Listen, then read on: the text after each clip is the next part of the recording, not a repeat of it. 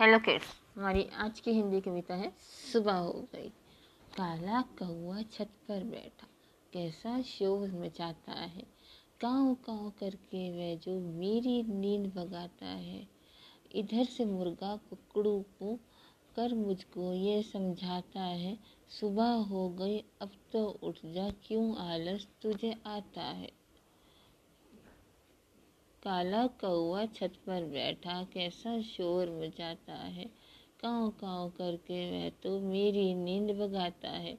इधर से मुर्गा कुकड़ू को कर मुझको ये समझाता है, सुबह हो गई, अब तो उठ जा, क्यों आलस तुझे आता है? Thank you